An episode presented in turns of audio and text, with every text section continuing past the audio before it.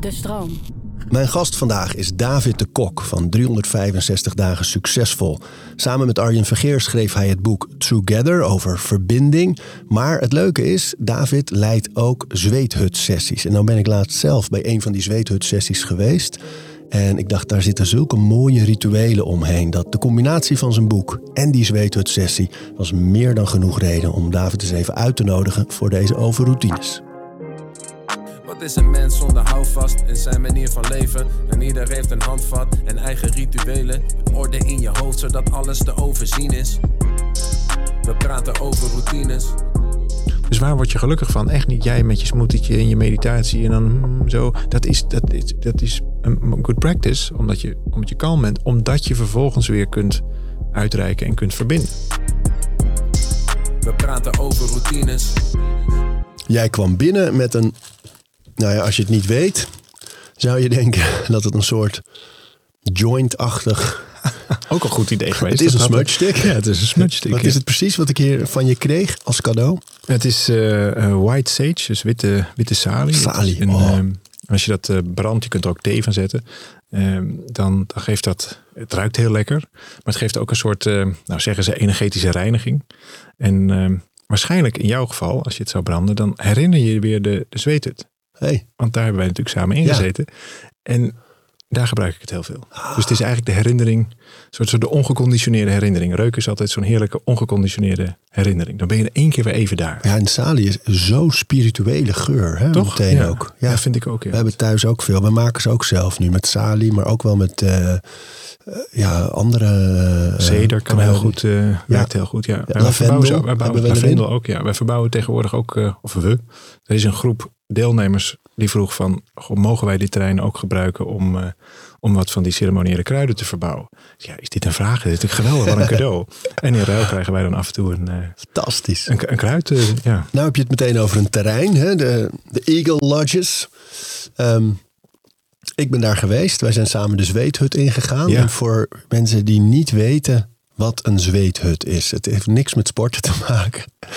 Nou, dat zeg je, maar het is behoorlijk fysiek. Dus nou, wat dat, dat, betreft, zeker. het, Ja. eh, Maar leg het eens uit. Ja. Nou, misschien is het leuk als, als jij het beschrijft. Ik heb dit al honderdduizend keer op honderdduizend plekken ehm, uitgelegd. En, en dan kom je op een heel nou, bijna praktisch ding. Er zijn stenen, er is een hut, nou ja, bla bla bla. Maar Ja, ja. ik ben wel benieuwd hoe, Ja, nou hoe weet je wat, eh, mij vooral opviel? Wij gingen met een, een klein groepje vrienden. Ja, Want ik weet, eh, die sessies kun je soms wel met 30, 40 mensen tegelijk doen in grotere tenten. Maar het mooie van deze was, wij kwamen bij jou. Jij zat daar met twee eh, dames die assisteren rond een, een vuur. In de nacht, diep in de bossen, in de buurt van Zeewolde. Dus we moesten prachtig. door het donker. Op, het was in die koude periode. ja, ja. Vroor dat het kraakte. Er lag een beetje een wittige laag over. Het was geen sneeuw, maar vorst Ja, overal. ja. Kraakheldere lucht, grote maan die lekker laag hing. Dus de, de- het omveld was fantastisch. ja, dat is echt magisch. Ja. En wij liepen daar een verhaal. Ik was met twee voormalig commando's daar. Mark en Anton. Eh, maar eh, we verdwaalden toch eventjes. Dus, eh, en voordat we er waren. Maar dan hadden we dus al een hele tocht door dat donker. Onder die sterrenhemel. Toen kwamen we bij jou. Daar was dat vuur. Daar lagen die stenen die we gingen gebruiken voor die sessie. Lagen al in dat vuur. En wij kwamen daar. We gingen zitten. We wachten tot de andere vrienden er nog bij kwamen. En eh, het was een hele rustige, kalme sfeer. Maar toen zag ik al dat kleine tentje staan. Dat hutje. En eh, dat hutje is, het lijkt op een trekkershutje, die je wel eens ziet als mensen gaan wandelen. Dan kan je één, twee personen kunnen daarin en dan lig je tegen de wand. Ah, zo'n soort tentje. Een soort een klein iglo. Iglo Ja. opwerptentje. Zo, Ja. zo, zo dacht je dat het was. Ja, maar het zag er zo hoe dan ook zeer klein. Je moet er kruipend in. Ja. Wij al helemaal. Jij en ik zijn eh, tegen de twee meter zo. Ehm, je moet er kruipend in. Het is heel klein. Dus op het moment dat het zover was, en dan ga je eh, bloot. Ben je. Mhm. Het is toch pikdonker, dus wat maakt, maakt het uit? Nu waren we met vrienden, dus maakt het sowieso niet uit. Bloot erin. Er is een kuil in het midden van dat kleine hutje. Je zit zo dicht op elkaar en dat je ook wel een beetje de wanden raakt. En, eh, en die tent gaat open. Er worden stenen gebracht naar de ceremoniemeester, jij. Ehm, er wordt gezongen. Eh, die stenen gaan eh, daarin. Eh, daar giet je water overheen. En dan krijg je wat lijkt op een sauna of een stoombad. Maar het is een heel, toch een andere hitte. Ehm, en dan, dat, dat herhaalt zich, dat ritueel. Er zit van alles omheen. En dat vind ik wel leuk. Maar in ieder geval, mijn ervaring was... Ehm, fantastisch allereerst. En zeer aan te bevelen om een keer te proberen. Eh, Je kan het mannen doen alleen, je kan het met vrouwen alleen doen, maar ook gemixt. Ehm, je denkt van tevoren, dit ken ik wel een beetje, want sauna enzovoort. Maar dat is het niet. Het is echt iets anders. En het feit dat je in die donkere ruimte zo klein zit, toch een vorm van afzien opzoekt. En, en ook in je hoofd gebeurt er van alles. Mhm. Ehm, ik had bijvoorbeeld een van de latere rondes, kreeg ik het gewoon echt even te zwaar vond. Dat ik moest gaan liggen als enige ook volgens Mhm. mij in die groep. En dat ik daar lag en dacht, komt het nou omdat ik zo lang ben en die hitte omhoog gaat? Of ik, ik dacht echt, ik ben aan het verbranden. Mijn neusvleugels eh, deden heel erg pijn. Mijn, mijn huid, bij mijn tepels, dat dacht ik echt, dit, dit kan niet. Dit, Maar toen ontdekte ik ook dat de oplossing, eigenlijk, de weg eruit, is hetzelfde als bij andere vormen, bijvoorbeeld een ijsbad. Als je ontspant in die stress, dan is het te dragen. Dus, dus die ronde daarna was bij kans nog heter. Ehm, en toen dacht ik, nee, we zijn hier met z'n vijven. Iedereen doet dit. Ehm, ik kan hiermee omgaan. Ik ging ademen, ik werd rustig, ik luisterde naar jouw gezang. En eh, ik rook en ik voelde en, eh, en toen viel het van me af. En toen bleef over de gedachte en de, de reflectie. En dat was heel mooi. Ja, Dus da- daardoor werd het ook een soort overwinning. Mhm. Maar het samen zijn was heel bijzonder, vond ik. Dat je zo met z'n allen zo dicht op elkaar aan het delen bent. Want je deelt Ja. verhalen en emoties tussendoor. En je voelt van alles. En eh, ja, ik vond het echt een hele mooie ervaring. eh, zeer aan te bevelen. Nou, ik had het niet mooier kunnen vertellen. In Prachtig, kleine Dankjewel daarvoor. Ja, in het hele kleine hutje. Ja, dat is mooi. Nou, maar een van, van, van mij op diezelfde avond, en het werd uiteindelijk nacht, ehm, ik haalde daar zelf nog iets anders uit. Het, het, gebeurt niet zo heel vaak dat ik in een groep zit waar iedereen nieuw is. Dus dan is snel het risico dat het een soort demonstratie watergieter wordt. Omdat niemand precies weet wat hij moet verwachten. En dan ga ik die ceremonie dragen. Wat op zich ook logisch is, maar daarmee zou ook een ander beeld kunnen ontstaan. Dan wordt het of heel gezellig met de vrienden onderling. En ik ben er toevallig ook nog. Of het wordt inderdaad een soort stoombadervaring. Kan ook. Prima, allemaal goed. Maar dat werd het niet. Het werd een, en er ging iets open. Eigenlijk na dat moment wat je net beschreef. Want jij beschreef het als dat het, dat het heel warm was en het was nog fysiek. Maar eigenlijk ben je een soort aan het settelen. Je bent, je bent een beetje aan het kijken, hoe ga ik dit doen? Kan mijn lijf dit? Uiteraard kan je lijf dat. Eh, hoe zit ik in de hut? Hoe gedraag ik me? En op een gegeven moment valt er iets van je af. En dan gaat er iets open. En wij noemen het in de hut sacred space ontstaat er dan. Een soort gewijde ruimte. En als je daarin gaat delen, en dat gebeurde. Dat was helemaal geen opdracht, dat hoeft ook helemaal niet, maar het gebeurde wel. En toen kwamen de verhalen. En toen zijn we die hut uitgegaan. En voor mij viel daar eigenlijk het kwartje. Want ik projecteer toch nog steeds best wel veel op de hut. En daarmee maak ik ook zo'n ritueel ehm, heel belangrijk. Ik dicht daar heel veel ehm, kwaliteiten aan toe. Het is de hut en daarna ruimen we op en gaan we naar huis. Maar jij had nog eh, iets soep bij je, iets, eh, Ja. je had een botten gekookt. of iets, eh, ja, bouillon, van oerbouillon. ja. Ja. geweldig. Nou, die, die had je eh, bij je, dus daar had je nog een verhaal bij. Nou, dat om even met een krukje. Het was, het was inderdaad koud buiten, maar we hadden nog dat hele grote vuur. Dus er lag nog best wel een forse vuurstapel. Nou, een paar blokjes hout erop, wat krukjes eromheen. En ineens zaten wij daar met, met de twee dames eh, firekeepers. En wij zaten daar zo met z'n allen in die vuurkuil. Nog een beetje die soep eh, te drinken, nog eens te kletsen. En ik weet niet hoe lang we hebben gezeten, maar minstens net zo lang als dat we in die zweethut hebben gezeten. En het duurde maar en duurde maar. En dat gesprek ging dus door. En daar heb ik iets geleerd, wat ik nu ook daarna ook nog een paar keer heb gedaan. Het is dus niet alleen maar de hut zelf, maar het is eigenlijk de ontmoeting. Het is de, nou, we waren daar met alleen mannen, dus de, maar de broederschap ehm, die ik ervoer. Eh, en voor mij vooral buiten de hut, omdat ik daar geen rol meer had. Dus ik, ik ben nog verantwoordelijk voor jullie veiligheid. En ik, ik, ik duid nog een beetje van, goh, eh, dit lied betekent dit of dit. Dus ik neem jullie nog een beetje mee op reis. Maar toen wij ineens buiten zaten. eh, en het toeval wilde ook nog dat ik eh, twee van jouw vrienden ook nog kende. Dus Ja. daar had ik... Hielke en Tim. Ja, precies. Now Watch. ja, precies. ding, Dus daar, daar, dat was voor mij echt een zalige ontmoeting van wederzien. Die had ik een paar jaar geleden voor het laatst gezien. En altijd heel fijn contact mee gehad. Maar ja, zo gaat het in het leven. Je gaat weer eh, allebei eh, je, weg. Dus we hadden daar... eh, nou, we- delen een aantal gezamenlijke vrienden blijkt. En het was zo fijn om elkaar weer ehm, echt te ontmoeten. En wat, wat er voor mij ehm, buiten bleef... en dat is iets wat ja, echt mijn thema van de laatste tijd... echt buiten het hek ook bleef, is ego. Hè, met, ja, het, het, het- jij, jij komt, nou dat vind ik al spannend. Eh, ik wist toen nog niet dat we er ook nog iets meer mee gingen doen. Dus er zat gelukkig niet nog een ding aan van je komt kijken om er een podcast over te maken. Dat zou ook al met mij al iets doen. Want dan denk ik, ja, dan zijn we niet alleen maar met jou bezig, maar ook nog met al jouw luisteraars. Nou, dat zijn er tienduizenden. Dus dat uh, denken we, oh, die komen dan ook allemaal in de hut, energetisch. Dus dan moet ik, nou, snap je, dan ben ik al heel snel iets aan het maken wat er helemaal niet is. En dan, dan zit ik in een soort illusie, uh, lees ego. Maar het tegenovergestelde gebeurde. Dus ik, ik kende een paar van de jongens. Nou, die andere jongens waren ook allemaal even lief en aardig. En, en jij kwam met open armen en je had nog wat meegenomen. En ik kon heel ontspannen die, die, die hut laten zien. En we gaan zitten. En er ontstonden gesprekken. Nou, die kan ik me nog herinneren. Echt, echt zo open en zo um, ja, echt ontmoeten. Nou, en, het kwartje wat bij mij viel is, dat heeft dus niks met uh, de vorm van het ritueel te maken, maar met de aanwezigheid van waar wij voor hebben gekozen, hè, hoe wij daar aanwezig waren. En, en ja, dat is toch wel iets wat, um, wat ik meer bij gaan. Snap je wat ik bedoel? Dat, ja, ik snap dat, het. En, en tegelijkertijd. Toch iets voorbij de vorm of zo. Anders ja. wordt het heel snel een soort. Ik giet een hut, hebben jullie het allemaal mooi gehad? En dan zit ik weer in de auto en gaan we naar huis. Ja, dan heb je de hut ervaren. Toch is het voor mij in ieder geval ook die, juist die vorm, die hut, dat we met z'n vijven bloot in, die, in dat kleine tentje mm -hmm. gaan zitten op de koude grond. Ja, er lagen wel natuurlijk dekens. Mm -hmm. en, uh, maar ja, toch, je voelde ook de vorst nog in de grond. Ja. En dan dat hete vuur. Want hoe, hoe heet wordt het in die, als je giet? Ja, het wordt dus niet zo heel heet. Dat is wonderlijk. Dus het, het, het, het is wel eens nagemeten. Ik, ik, moet je zeggen, dat is niet mijn wetenschap. Maar um, je, je, wij maken geen gebruik van stralingswarmte. Dus als je het vergelijkt met een sauna, dan je kunt wel in een sauna even verblijven voor 10 minuutjes of zo van 100 graden of meer. Daar kun je best even in zijn. Net zoals als dat je, je bent vast wel eens in, in die freeze lab uh, dingen ja, geweest. Ja, cryotherapie. Uh, de cryotherapie. En dan sta je ook in min 100 nog wat. Ja. Uh, daar kun je best een paar minuten in staan. Ja. Dat komt omdat het stralingswarmte is. nou, wij, wij leggen die stenen diep in een put. En dat is vrij uitzonderlijk. De meeste, bij de meeste zweethutpartijen doen dat niet. Die, die, leggen, die stapelen de stenen op. En dan krijg je dus stralingswarmte. En gebruik je relatief weinig water. Wij leggen die stenen in een put en dan komt er waterdamp.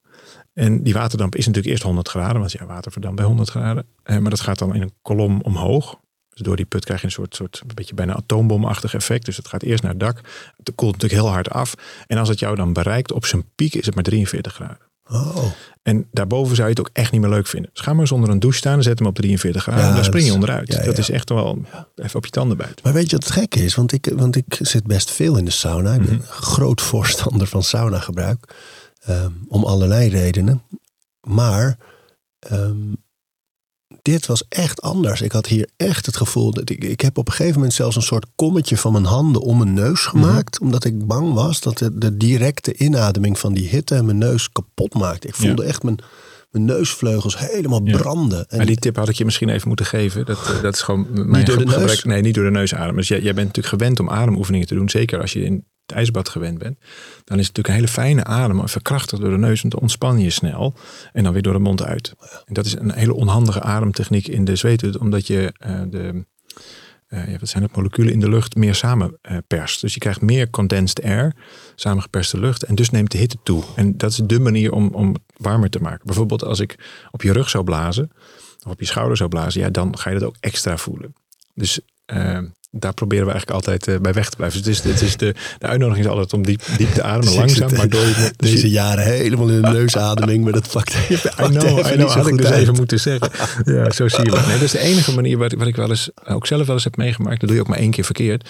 Eh, dat je heel krachtig door je neus inademt. Ja, dan kunnen de binnenkant ja, verbranden. Je hebt een heel klein blaartje aan de binnenkant. Ja, maar dat had ik dus. Ja. Weet je, ik had het je nog niet eens Ja. verteld. Maar ik had dus de volgende dag op beide neus, neusvleugels dat kleine komt dus, blaartjes dat komt zitten. dus daardoor. Nou, dan heb je wel goed je best gedaan. Want zo heet was het niet eens. Het was toch best wel vrij kalm, eerlijk gezegd. Het, Maar, eh, maar- maar nog even over het ritueel zelf. Hè? Ja. Dus ehm, jij legde het toen uit van wat je doet daar bij de Eagle Lodge. ehm, in de buurt van Zeewolde, in de bossen. Hebben jullie je eigen plek. Met, Mhm. Er staan grote tenten, kleine tenten, hutjes, een kuil met vuur. Het is een prachtig complex. Waar je de hele dag door eigenlijk door de week mensen en groepen ontvangt om die hut in te ja, gaan. zes Dus- dagen in de week. Ja. Dus iedereen kan daar naartoe ook. Ja. Om het zelf te ervaren. Nou, er zaten hele mooie symbolieken in. Maar de, de, de vorm was dus steeds... Die stenen zijn er, is die hitte, er wordt gezongen. Iedereen is stil of je zingt mee of je neuriet Mhm. mee. Dat gaat een tijdje door. Dan ben je echt ook wel een beetje nog aan het vechten tegen... Zeker. hoe ga ik hier allemaal mee om Ja. en hoe moet ik zitten. En Dan gaat het ding open en dan wordt er gedeeld. En dan was het meteen, ging het over, iemand had het erover, uh, over uh, toch wel een beetje de angst voor de dood. Jij vertelde een verhaal over je dochter uh, die ziek is. Ja. Waar bij mij iets ontketen, dat is natuurlijk de grootste angst van elke ouder. Van hoe ga je er dan mee om? Dus we zaten meteen, voor mijn gevoel binnen enkele minuten, zaten we over de meest wezenlijke dingen in onze levens te praten. De grootste angsten, de grootste zorgen, de grootste vormen van liefde. Ja. Um, en, en, dat herhaalde zich in cirkels. Dus er worden wat kruiden over die stenen. Ja. Er zijn bepaalde geuren. En dan ga je weer die sessie in. Hitte, afzien, nadenken, stilte, delen, luisteren. En weer. En weer. Ja. En weer. Urenlang. Urenlang, ja. Dus het, het, het mooie is als je het, uh, het oordeel, dat is het vooral, als je het oordeel eraf haalt. Niet alleen je eigen oordeel, maar het, het, het oordeel van het geheel ook. Over het geheel, over de, de ceremonie, over wat er gedeeld wordt, over hoe je erbij zit. Um, dan, ja, dan, dan, ja, dan ben je er. Dat, dan, wat er overblijft is bewustzijn. Nou, het helpt denk ik dat dat voor een deel in het donker is. Het helpt denk ik dat er lange stiltes zijn. Uh, dat geeft elke keer uh, de gelegenheid om weer even terug te komen naar... oh ja, ik was even weer meegegaan met mijn gedachten. Hoe ik dacht dat het had moeten zijn. Of nee, het is oké zo. En wat we vaak zeggen bij de zweet, het, it's a good day to die. It's a good day to die. Vandaag is een mooie dag om te sterven. En als je dat echt kunt zeggen, vandaag is een mooie dag om te sterven. Zo kwamen we ook denk ik op het gesprek van de dood. Dan, uh, dan ben je ontzettend vrij. Mag je ook sterven? Mogen je kinderen bijvoorbeeld sterven? Mag jij zelf sterven? Mogen je ouders sterven? Mag, mag jij zelf uiteindelijk sterven? En als dat kan met een glimlach op je gezicht, als je echt als het een mooie dag is om te sterven, dan, dan ben je zo vrij. Want wij zijn niet gestorven, maar er is misschien wel iets gestorven. Die avond is er bij mij iets gestorven van een beeld dat, dat de hut het ding is. De hut was een heel mooi, mooie ingang tot iets. Maar voor mij was het de werkelijke verbinding was niet in de hut. Want daar had ik nog wel steeds een beetje een rol. En natuurlijk, ja, ik kende die liederen, dus ik, was nog, ik had ook nog iets, iets meer dan alleen maar daar aanwezig zijn. Hoe graag ik ook zou willen dat het anders is, maar zo was het. Maar buiten niet meer. Buiten was het echt, uh, was de cirkel voor mij helemaal rond. Nou, en dan, snap je, dat was, dan sterft er ook iets. Dan sterft er in mijn geval een uh, nou, ceremoniemeester, zoals jij het noemt. Ja.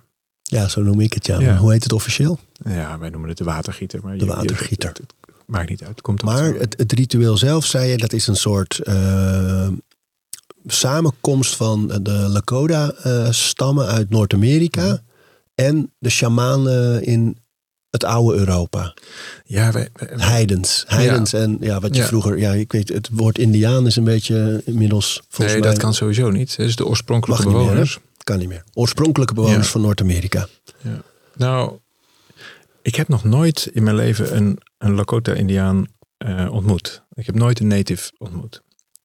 Ik heb wel heel lang in een eh, tribe stenen gesjouwd. En, eh, maar dat was al een vernederlandste eh, tribe. Stenen gesjouwd en het ritueel meegemaakt zoals het overgedragen is. Dus ik ken een aantal van die liederen. Ik ken een aantal van die gewoonten. Maar ik giet niet ehm, eh, Lakota-hutten. Want ja, hoe zou ik dat moeten doen? A, ik ben niet Lakota. B, ik heb daar wat van gezien. Maar voor je het weet wordt het, ga, je, ga je zoiets acteren. En dan kun je best wel, ook daar kun je jezelf wel in verliezen hoor.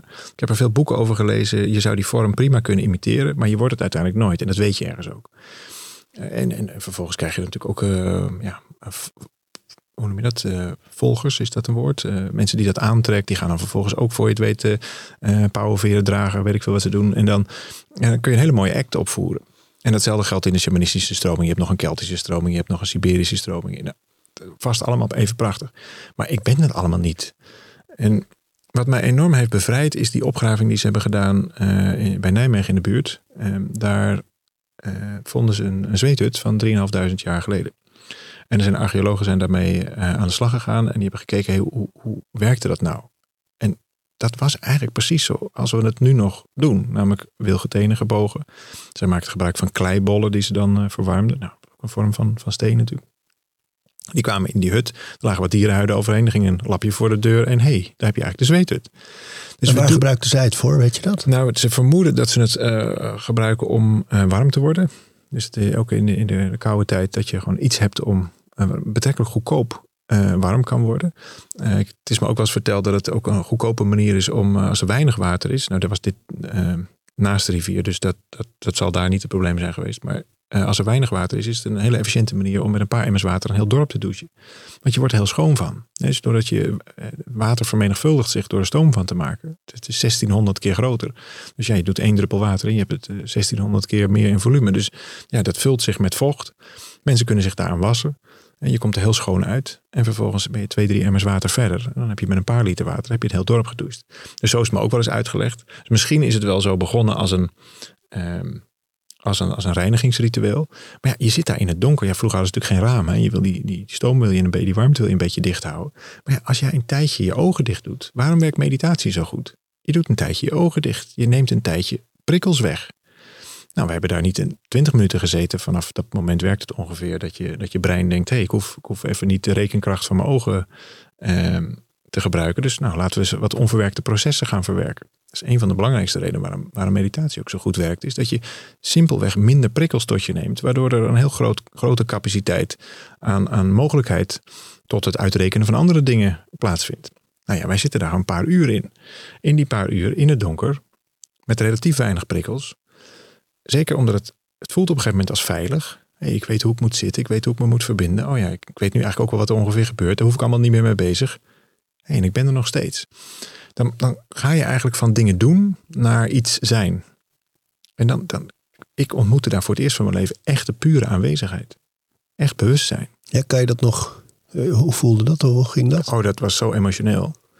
Dus dat, dat, ik zat toen, uh, de allereerste keer, dat is tien jaar geleden, zat ik uh, in de zweet bij Michael Steino. En die, uh, die, ja, ik vond het een geweldige kerel, maar ik kende hem verder helemaal niet. Maar ik was meteen broeder. Dus ik ontmoette hem ook vanuit, nou een beetje zoals wij dat ook hadden met die jongens en alles. Dat, het, was, het was meteen goed. Er was helemaal geen, hoeft helemaal niet voor te stellen. Het was gewoon, we gingen gewoon dat gewoon zo doen. Dus ik voelde me ook heel erg thuis. En ik geloof niet dat ik me in mijn leven ergens op die manier thuis had gevoeld. Ik had wel altijd het, de hoop en de verwachting en, en, het vermoeden dat er zoiets zou bestaan als thuis. Maar nou, nooit gedacht dat dat in zo'n zweettent. waar uh, zit hem dat in? Niks meer hoeven. Het maakt niet uit wie je bent. Het maakt niet uit wat je doet. Het maakt niet uit waar je vandaan kwam. Het maakt niet uit wat je achtergrond is. Het maakt zelfs niet uit wat je toekomstplannen zijn. We waren daar gewoon. En hij was blij dat ik er was. En de firekeeper was blij dat ik Die was nog jarig ook. En, en, dus ik vroeg hem ook nog van, goh, waarom ga je nou op je vijftigste verjaardag het vuur doen? Hij zegt, dat is het mooiste wat er is is het grootste cadeau wat er is. Ik was het grootste cadeau, terwijl ik kende de beste man niet. Nou, dat was voor mij heel ontroerend en ook heel ontwapenend. Ik dacht dat ik eerst iets moest zijn. Dat mensen toch wel op zijn minst moesten weten dat ik iets voorstelde. En, en, dat, en dat deed ik ook. Dus ik, ik, ik had al een boek geschreven, toch? En ik had al, weet je, dus ik was al vol in, in. Nou, mijn ego was actief. Nee hoor, het was gewoon welkom. En hij wist mijn naam ook niet, maar ik was broeder. Ah, mooi. Dus ik ging zitten, ik was broeder. Hij ging zingen. Ik kende alle liederen in één keer. Terwijl ik had ze nog nooit gehoord, maar ergens diep van binnen kwamen ze vandaan. Dus ik heb een vermoeden dat wij dit ritueel herinneren. Dat wij ons dit herinneren. En, en nou even terug op het antwoord op de vraag die je eerder stelde: van het zijn twee stromingen. Ik denk dat er heel veel stromingen zijn die we ergens in onszelf kunnen herkennen, omdat het al zo oud is. Onze voorouders hebben ook rond een vuur gezeten. Het is het we, zitten nu rondom een televisie, maar het het ritueel is in feite hetzelfde. Alleen wat ga je doen bij een vuur? Af en toe ben je stil, af en toe ga je iets delen. Nou, in de ook. Dat is eigenlijk ook rondom een vuur. Maar dan nou ja, de stenen, anders zou je stikken. Dus de warmte, je zit rondom die warmte, die gloeiende stenen. En wat, wat, wat gebeurt er? Ja, je gaat iets delen. Je luistert echt naar elkaar. Je bent echt aanwezig bij elkaar. En je was ook in, in de eerste uh, eerste één of twee ronden ook vooral bezig met heeft de rest het wel naar zijn zin. Want jij was natuurlijk de ja, aanstichter. Ik voelde me verantwoordelijk. Ja, had iedereen uitgenodigd. En, en ik vond het leuk. En je had mensen bij elkaar gebracht. En, dan, en dat is ook super logisch. Net zoals ik me natuurlijk ook verantwoordelijk voel van hoe hebben jullie het? Nou, zo zaten wij nog een beetje te zoeken. Maar door het samen te tillen van die emmer, heb je ineens ook een... een um, met die emmer water komt binnen en die, die, moet even uh, nou, op zijn plek gezet worden. En daar hielp je bij. Dan heb je dus ook meteen een hele andere, ja, uh, ook hier weer een heel, eigenlijk heel ander bewustzijn. Nou, ik, ik vind dat zelf. Ehm, ik weet eigenlijk niet meer precies waar, hoe we hier nou op kwamen. Maar ik vind dat zelf een heel, heel mooi iets om het, om het te ontdekken van hoe is deze ceremonie nou eigenlijk uh, bedoeld. Oh ja, nou weet ik het weer. En dat is, dat is op zich, als je met allemaal nieuwe mensen zit, best wel een zoektocht. Want jullie weten ja, helemaal niet wat je kunt verwachten. En dan had je nog een mooi rolletje, dus dat was mooi. Dat was even mijn zijpaadje. Maar op het moment dat je dat met veel mensen regelmatig doet, dan komt er ineens iemand met bijvoorbeeld een nieuw lid. Gisteren nog kwam iemand met een nieuw lied. Waanzinnig nieuw lied, zeg. Te gek. Nou, ik was helemaal, ja, we hebben een nieuw lied ontdekt. Dus ik zie het echt als een ontdekkingstocht. Niet als een wetenschap, eerder als een zwetenschap. Het, het, is, het is een ontdekking. Dus wij hebben ons gestript van alle, uh, alle uh, franjes van de, van de zwetenceremonie. Als je, als je bij andere uh, plekken gaat kijken, dan, dan willen ze vaak ook nog wel. En dan weten ze ook goed hoe dat werkt. Maar dan maken ze nog vlaggen, dan maken ze prayer ties. Dan hebben ze nog een veer hiervoor en een stokje daarvoor en een drum dit en het, nou, enzovoort. Het heeft allemaal een... Um, het, het, helpt. Het helpt ook vaak om een ritueel op te tuigen. Dat kan. Alleen ik wist nooit precies ten diepste waarom ze dat nou deden. Ja, ik wist wel, ik weet hoe je ze moet maken. Er zal vast een gedachte achter zitten. En die kunnen we ook heus ontdekken. Maar er zijn zoveel lagen. Dus laat het nou gewoon heel simpel zijn. Nou, en daar zie je eigenlijk de invloed van die shamanistische stroming. En daar heb ik uiteindelijk ook mijn initiatie en mijn opleiding gedaan. Zowel in Nederland als in het buitenland. En ja, daar heb ik uiteindelijk ook weer van alles van geleend. Van, oh ja, dat vond ik zo, zo tof. Dit gebed hier, ja, dat begrijp ik geloof ik echt. Ja, dit, dit, dit kan ik wel dragen. Of op deze manier, zo, oh ja, dat, dat vind ik echt. Op de stenen diep in een put, dat komt dan echt uit die Lakota-traditie. Ja, te gek, dat werkt goed voor mij. Laten we dat doen. Dus zo, zo ontdek je eigenlijk met elkaar een ritueel. In plaats van dat ik zou niet, niet willen claimen dat dat uh, zo moet of zo hoort. Helemaal niet. Alleen, ja, ja, je hebt het ervaren. Het was, het was fantastisch. En ik heb er ook zelf weer veel van geleerd. Dus veel dank. En meer is het niet. Je hebt het nu steeds over groepen hè, die dan komen. Dat, dat, ja, vriendengroepen, bedrijven, organisaties, clubjes, eh, wat dan ook. Maar je kan toch ook als individu gewoon aanhaken? Ja, het zijn vooral uh, losse kaartjes die wij verkopen. Heel waar, waar vinden dus mensen ze? Eagle Lodges, als in adelaarshut.nl. Eaglelodges.nl, ja. ja. Je moet het een keer doen. Ja, toch? Ja, het is echt, echt een mooie Geef ervaring. jij wel eens wat weg in je, in je podcast? Nou, we hebben sponsors van de podcast. En die bieden dan eh, met korting hun producten Mhm. aan, dat wel. Maar als we nu Eagle Lodge eh, een ding weg kunnen geven, gaan we dat nu gewoon doen. Ja, toch? Ja, zeg maar. Nee, maar goed, ik, ik vind het altijd leuk om aan de. Ik hou er niet zo van om er. Dat, dat zei ik ook al in, toen, toen ik net hier binnenkwam. Laten we het nou niet hebben over, over de praktische kant. Wat voor hout is het dan en hoe werkt? Want ja, dan, mensen hebben uiteindelijk nog steeds geen beeld. Maar laten we nou gewoon tien mensen een, een kaart Tien. geven. Ja, Leuk. niet. Of, je Ja. mag ook meer. Maar wil je meer? Nee, tien lijkt me eh, royaal al. Oké, Ja. nou, prima. Maar het- wij, wij zijn er toch wel. Eh, maar dan geven we gewoon tien. Ik weet niet, zijn, zijn er comments of zo? Kun je ergens comments plaatsen? Of als je Spotify of zo, dan kun je tegenwoordig comments onderzetten of iets. Nou, dat Ja, weet Steven misschien wel. Maar ja, dat, ja, dat gaan we doen. Steven van de French Press. Dan heeft iedereen nu ook zijn eh, Dan mailadres. krijg je druk, Steven. Al weet je. Steven is het, hè, met een V. Steven at de stroom.nl. Zo'n zwevend streepje, gewoon verbindingsstreepje. Ja. Want over Verbinding. verbinding gaan we het ook mooi, nog hebben. En dan kiest Steven er gewoon de tien leukste redenen of zo. Wat Ja, is nou een, en waarom, zou waarom je dit wil ervaren. Ja, precies. Steven at de streepje stroom.nl. Waarom wil jij die zweethut in? En we Ja. geven er tien weg. Ik geef er tien weg en dan krijg je van Steven weer teruggemaild een, eh, een kortingscode van mij. En die is 100%. En dan kun je gewoon kiezen op welke dag je wil komen. En dan kom je gewoon. Fantastisch. Ja, toch? Dankjewel. Ik wil het over je boek hebben ook. Ah, Together. Zeg je het zo? ja. Want het is van Zusammen en Together. hè? Yes. Ja, de, de- dus deze zin, hè, dus ergens in het boek staat: ehm, als verbinding de oplossing is, wat is dan het probleem? Zou het kunnen dat stress, onzekerheid, somberheid niet de kwalen zelf zijn, maar symptomen van een dieper probleem? Mhm. En wat is dat diepere probleem? Ja, vereenzaming. Dus de, de, de, de, de afscheiding. Het is de illusie dat je het zelf moet doen. Je kunt het niet zelf doen. En dat is ook een beetje het commentaar op de persoonlijke ontwikkeling. Dat je, ja, persoonlijke ontwikkeling leuk, maar als jij je ontwikkelt, dan ga jij jezelf dus heel belangrijk maken. En voor je het weet wordt het dus jouw routine, jouw training, jouw ding, jouw dat. Want ja, jij moet nog, jij moet nog dat. En voor je het weet ben je dus veel minder verbonden. Nou, als je dan kijkt hoe we ehm, ja, als samenleving, zeg maar, de, nou nee, nog anders gezegd, er, gaat nogal wat op ons afkomen. Dat ga jij in je eentje niet op kunnen lossen. Maar dat kunnen wij met elkaar prima oplossen. Dus hè, als je het kijkt naar de klimaatproblematiek bijvoorbeeld. En zo zijn er nog wel een aantal van die grote eh, dingen. Daar hebben we elkaar hartstikke hard voor nodig. Dat hebben we ook hartstikke hard met elkaar eh, georganiseerd. Maar ja, jij in je eentje kun je wel doen. Ja, dat is te groot voor mij. En laat ik nou in ieder geval maar zorgen dat ik me, mijn gezonde smoothie elke ochtend heb. Dan komt het bij mij wel goed. Ja, dan you're missing the point. En je wordt er ook nog eens eenzaam van. Dus voor mij mag het. Maar als je geluk zit hem niet in. Ze zeggen toch altijd geluk dat zit in je. Ik denk dat geluk om je zit. Het is de, eh, geluk is, de, is in die verbinding, in het niet zichtbare, wel voelbare deel. Dus waar word je gelukkig van? Echt niet jij met je smoetietje en je meditatie en dan hmm, zo. Dat is, dat is, dat is een good practice, omdat je, omdat je kalm bent, omdat je vervolgens weer kunt uitreiken en kunt verbinden. Wat de meeste mensen doen, is een schijnverbinding maken. En dat doen ze aan de hand van de, de persona die ze uh, spelen. Van het masker wat ze opzetten, de rol die ze hebben. En de meeste mensen spelen rollen. Dus je speelt de rol van leraar, of je speelt de rol van dit, of je speelt de rol van. Deze aflevering van Overroutines wordt aangeboden door Squarespace. Een alles in één platform waar je je eigen website kunt bouwen en beheren. Het maakt niet uit of je producten, diensten of je passie met de wereld wil delen. Het kan allemaal bij Squarespace. Ik noem even kort drie handige functies van het platform. Met het ontwerpsysteem kan je makkelijk je website vormgeven en het helemaal eigen maken. Squarespace analyseert hoe je website presteert en wat er voor nodig is om je bedrijf online verder te laten groeien. En ook kan je abonnementen en exclusieve content aanbieden aan betalende leden. Start nu je gratis proefperiode via squarespace.com/overroutines. En ben je klaar om je website echt te lanceren? Gebruik dan de code overroutines, dan krijg je 10% korting op je eerste aankoop van een website of domein. En, en daar kun je best mee verbinden. En dan ga je van persona naar persona ga je een verbinding hebben. En dat is een, en eigenlijk een, een, een, verbinding, een relatie gebaseerd op een illusie.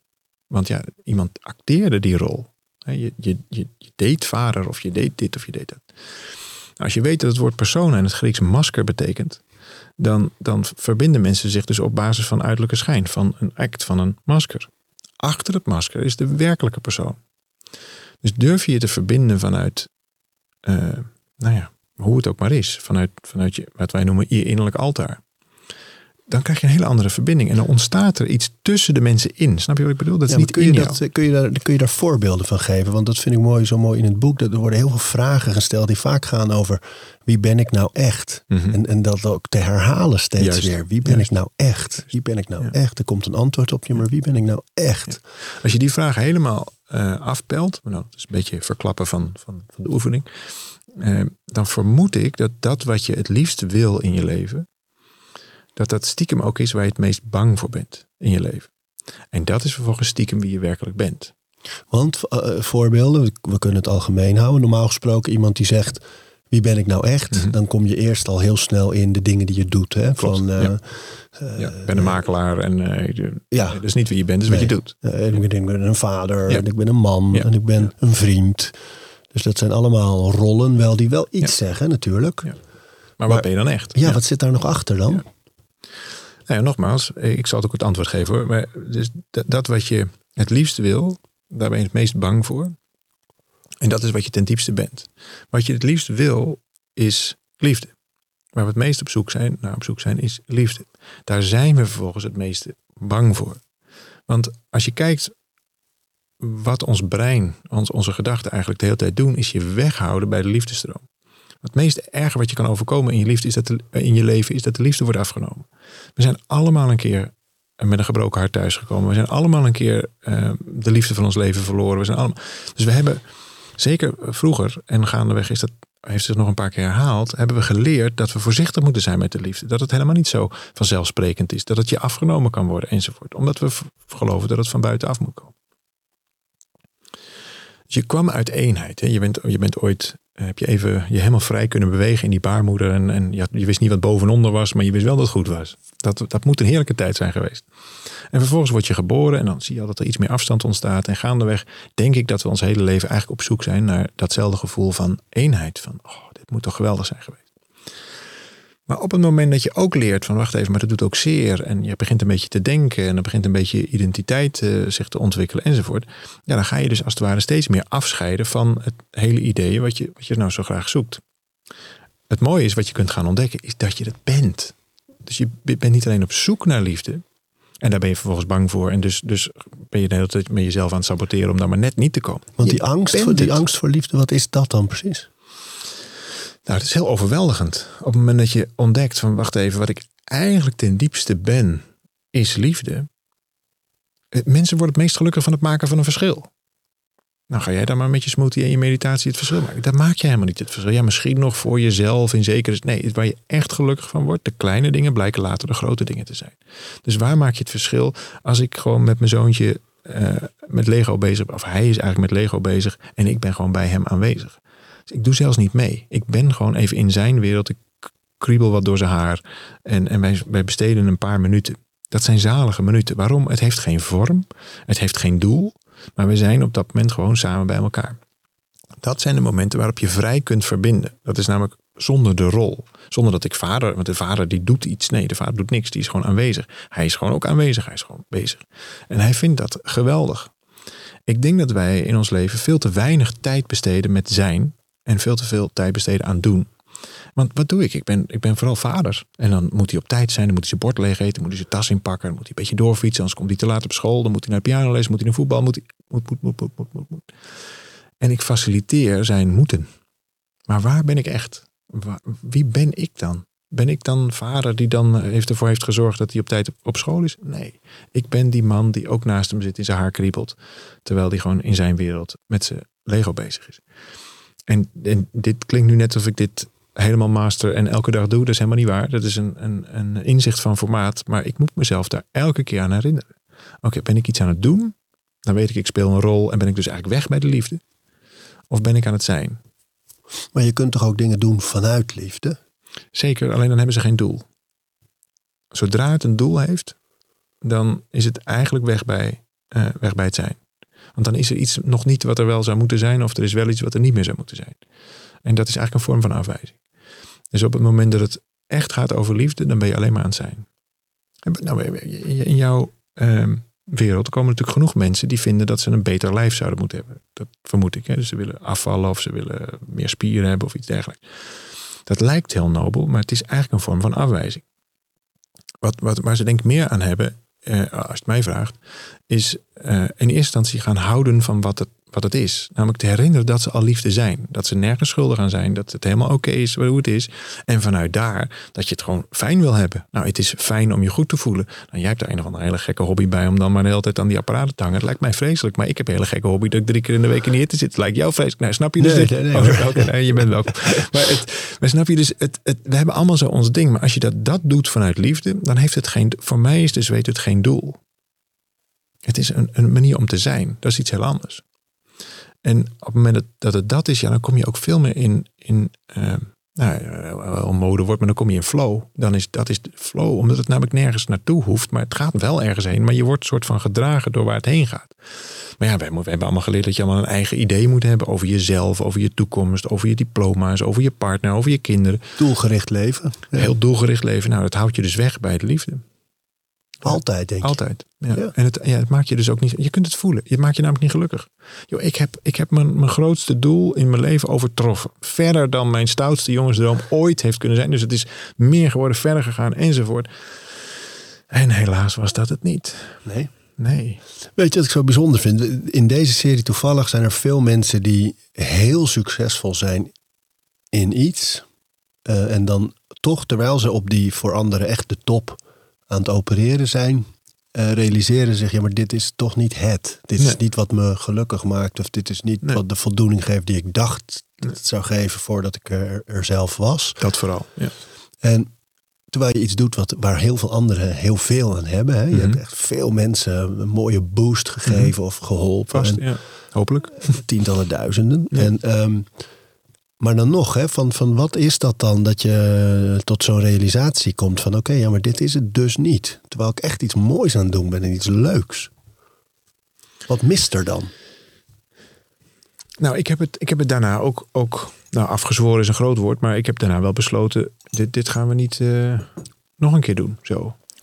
Niet, niet omdat het niet tof was. Het was prima. Het was, het was, het was mooi. En zeker dag twee was echt, echt spectaculair. Maar het was ook heel spannend, heel intensief. Maar was dat het? De, de stress, de voorbereiding, alle tijd, de druk, eh, de zorgen die dat allemaal met zich meebrengt? Of ik heb bij jou soms ook het gevoel dat, dat op een gegeven moment ook, als het te veel over jou gaat, dat dat ook in de weg gaat zitten. Dat je denkt, ja, maar dit wil ik niet. Het hoeft niet.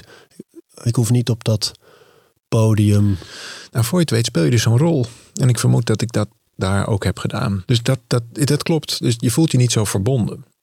Maar nu heb ik iets nieuws ontdekt. En dus ik heb dat, ik heb dat meegemaakt. Ik heb daar gestaan. En het, daar wil ik niks aan afdoen. Want het was, het was een hele waardevolle reis. Alleen het was voor mij niet voor herhaling vatbaar. Uh, het zat nog een beetje in de hoek dat dingen maakbaar zijn. Dat het... Uh, Geloof je dat niet meer? Jawel, het is, het is wel maakbaar. Alleen daar word je niet zo gelukkig van. Het geluk zit gewoon ergens anders. Dat is mijn hele punt. Dus ja, het is maakbaar. Ja, je kunt uh, stappen volgen. Ja, je kunt bepaalde routines doen. En ja, dat, heeft, dat sorteert zijn succes. Maar hier zie je het verschil tussen succes en geluk. Succes, dat is echt het resultaat. Nou, mijn succes is, is aanzienlijk op dat stuk. Want ik had het verder geschopt dan ik notabene zelf had gedacht. Laat staan dan, dan wat, wat de markt dacht. Of wat, eh, van de journalistiek was er in het begin erg, erg cynisch over. Van ja, dat had Tony Robbins heeft het ooit geprobeerd. En Emil Ratelband heeft het eens geprobeerd. En iedereen heeft het eens geprobeerd. Maar het werd nooit echt iets. Nou ja, geen idee. We gingen het maar gewoon proberen. We zagen het wel. En nou ja, dat werd wel iets.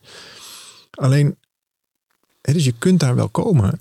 Maar mijn geluk zit hem echt meer bij mijn zoontje die zijn Lego speelt. En waar ik bij aanwezig mag zijn. Wat veel kwetsbaarder is. Wat veel moeilijker is. Het is echt een. Ik, voor mij, ik weet niet of dat voor anderen is. Maar ik vind het echt moeilijk om mij toe te staan. Dat ik van iemand mag houden. Zoveel dat het zeer doet. Want ja, dan mag hij nooit meer dood. Dan mag, dit nooit meer stoppen. Maar ja, we weten allemaal onbewust. Dit gaat een keer wel stoppen. In ieder geval in deze vorm. Dus ja, ga, laat ik dan ook maar een beetje afstand houden. Laat ik dan maar niet te, uh, te veel daarin. Want dan straks wordt nog een of andere weken krant of zo. Dus echt diepe liefde ervaren. Dat het, dat het, dat het één wordt. Snap je? Dus ik word op zo'n moment één met hem. Wat is in dit boek nou voor mensen die. Je moet het sowieso even gaan lezen. Hè? Together, de kracht van verbinding. Maar een belangrijke vraag om, om eens een pad in te slaan. Van wat, wat is nou de vraag waarvan je zegt, ja, stel die jezelf, stel die jezelf echt meedogenloos, dan zet je in ieder geval een mooie eerste stap. Nou, wij doen in het begin van het boek een soort nulmeting. Helemaal niet vanuit een soort oordeel, maar gewoon dat je, dat je voor jezelf eens opschrijft aan de hand van een korte oefening. Hoe verbonden voel ik me nou eigenlijk? En niet alleen maar met, met mezelf en dan vanuit mezelf met mijn eerste lijn omgeving. Dus misschien met het gezin waar je in leeft of uh, de buurt waar je in woont. Maar dat kun je veel verder trekken. Dus hoe verbonden voel je met je straat? Hoe verbonden voel je met je werk? Hoe verbonden voel je misschien wel met de planeet? En dan kun je nog een stap verder gaan en dan wordt het metafysisch. Hoe, hoe verbonden voel je met het hele universum? Hoe, voel je enige verbondenheid met iets als een bron? Of nou, je mag het God noemen, je mag het universum noemen, daar hebben we allemaal modewoorden voor. Maar ik denk dat we uiteindelijk allemaal hetzelfde bedoelen. Voor heel veel mensen is dat een nieuwe vraag. Voor mij was dat een hele nieuwe vraag. Ik ben heel dogmatisch opgevoed en had er zelfs een beetje antigevoelens bij. Ik dacht, ja, dat is leuk, maar dat is alleen maar nog meer oordeel. Hè? Want op de dag des oordeels, nou, dan moest ik allemaal. Uh, maar dan kun je alle dingen afgaan. Dus je zou ook kunnen zeggen, hoe, hoe verbonden voel ik me met mijn collega's? Hoe verbonden voel ik me met de natuur? exact. Oh, ja. en, de, en de kunst is dus dat je. Um, nou, er zijn een aantal lagen van verbindingen. Dus je kunt heel erg um, je verbonden voelen. Bijvoorbeeld doordat je, uh, dat, dat, hoor ik je ook een paar keer zeggen, dat, dat je verschil maakt voor anderen. Dus je kunt heel erg verbonden voelen met dat wat je doet, omdat je het verschil maakt. Dat is denk ik ook een, een hele belangrijke eerste stap.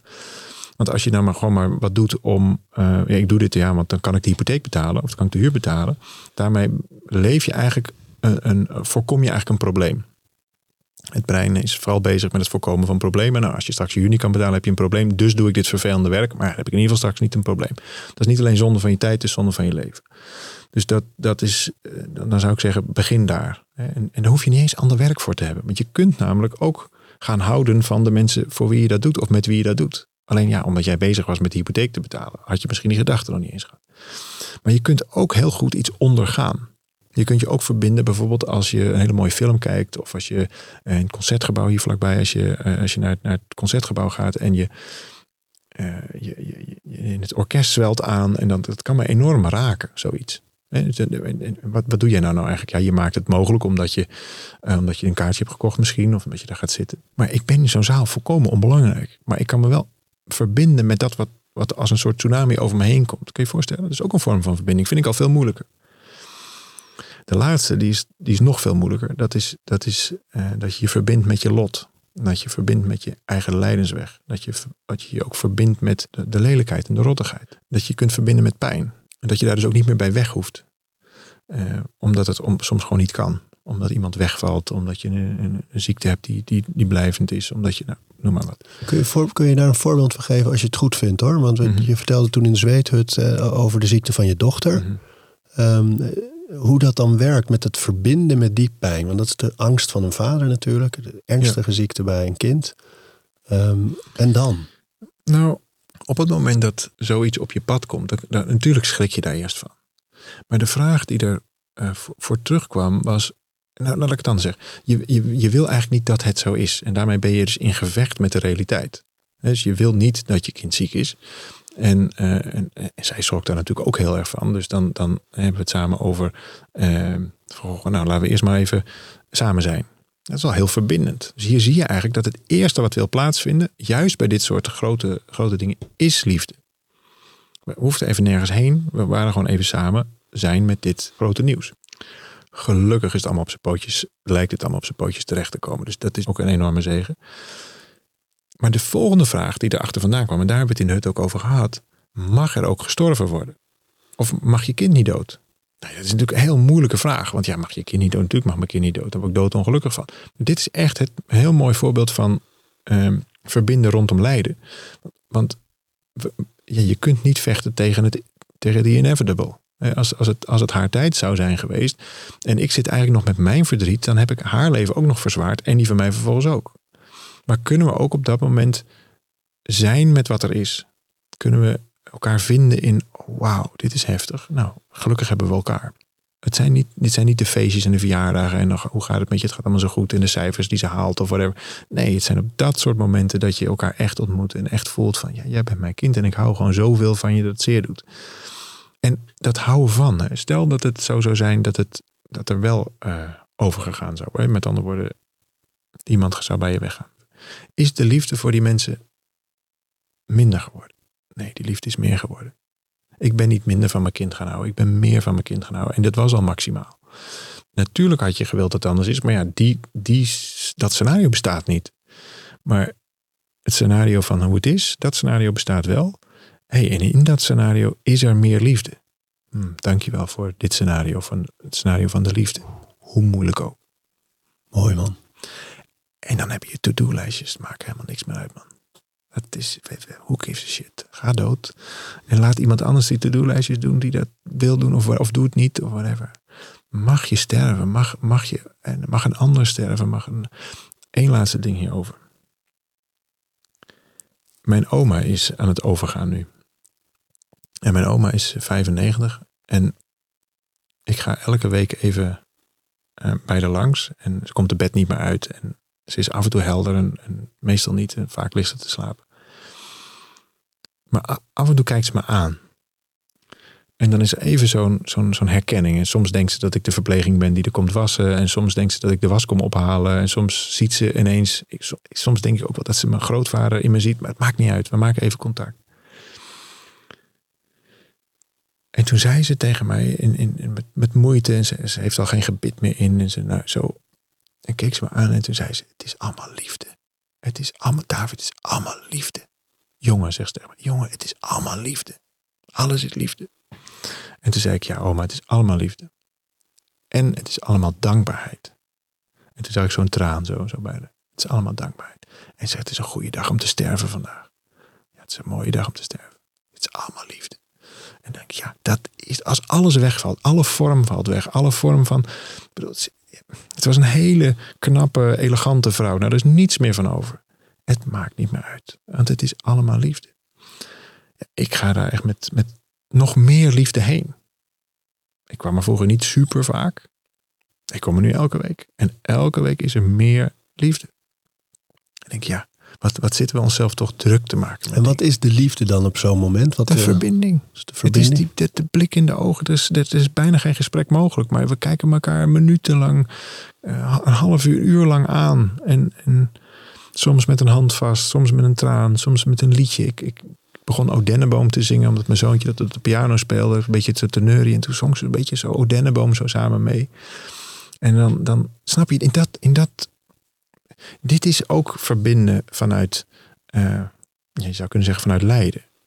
En, en oog voor het kleine, dat vind ik mooi. Van, van, dat vond ik in die COVID-periode zo uh, bijzonder. Als alles even zo mineur is en doem en angst en zorg. Om heel erg vast te klampen aan uh, het kleine geluk. Hè? Dus het vasthouden van je kind. Of uh, komt, een kind komt de hoek om en glimlacht. Of uh, de zon voelen op je wang. Van die hele kleine dingetjes waar je dan even aan vast kan houden. En dat haalt je en heel erg naar het moment. Maar het is ook, ja, het leven is ook wel opgebouwd uit die kleine schakelmomenten. En daar die te waarderen en die te ervaren, echt te ervaren, dat, is toch, eh, dat helpt hè?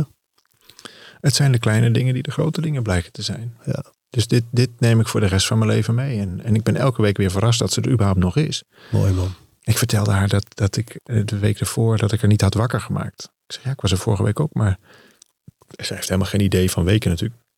Lijkt mij. En toen, toen zei ze ook, maak me wakker, maak me wakker. Zo gezellig. Ik vind het zo gezellig als je er bent. Maak me wakker. Dus dat je op het allerlaatst, dat je verder alleen nog maar in je bed ligt. En, en dus de meest van de tijd slaapt. Of dat er niemand is. Of af toe zijn natuurlijk genoeg mensen die ook nog langskomen. Ik ben echt niet de enige. Maar, maar dat je dus nog even wakker gemaakt wil worden. Nou, het, is, het is zo'n cadeau. En ik ga dus echt niet voor haar. Ik heb er ook, ook bij gezeten. En heb ik een boek gelezen. En dan ga ik weer weg. Ik kom ook echt vanuit mij. Uh, en dus vanuit de verbinding. Ja, ik vind dat echt... Uh, op dat soort momenten, dus het is het lego van mijn zoontje, het, sterven van mijn oma, ehm, de, de gezondheid van mijn kind. Eh, dat, dat, dat zijn de momenten die uiteindelijk er echt toe doen. En als je dat kunt integreren in je leven, want dit kan namelijk ook met een collega. Dit kan ook met een cliënt waar je het verschil voor maakt. Dit kan ook met een lastige klant die je toch nog probeert te helpen. Als je je kunt verbinden met nou ja, dat wat er is, wat er ook maar is, dan, dan ervaar je geluk op het moment dat je dat niet doet, ervaar je waarschijnlijk stress. En dat is een stuk minder prettig. Dankjewel man. Jij ook. Together heet het boek. eaglelodge.nl voor de zweethut. En ja. vergeet niet steven at de-stroom.nl te mailen. Want we gaan tien, uh, tien kaarten voor de, voor de hut weggeven. Ja, mooi. Steven zet het in de show notes. Nou, geweldig. Dank dan, dat dan je zien er was, we er in ieder geval tien en wie weet nog een paar meer. Ja joh, leuk. Leuk dat je er was. Dank. Heel graag gedaan. Mooi. We praten over routines. Dankjewel voor het luisteren. En voordat je weer doorgaat naar andere dingen, wil ik je nog even wijzen op Over Inspiratie. Dat is het mailtje dat ik elke donderdag rondstuur met drie tips. Dingen waar ik zelf veel aan gehad heb. Het kunnen producten zijn, artikelen die ik gevonden heb online, onderzoeken uh, Instagram-accounts, podcasts, boeken, van alles eigenlijk. En ik denk dat je daar zelf ook veel aan kunt hebben. Dus vind je het leuk om dat mailtje elke week te ontvangen? Dan kun je je opgeven op ariboomsma.nl onderaan de pagina. Dan krijg je voortaan elke donderdag in je mailbox over inspiratie.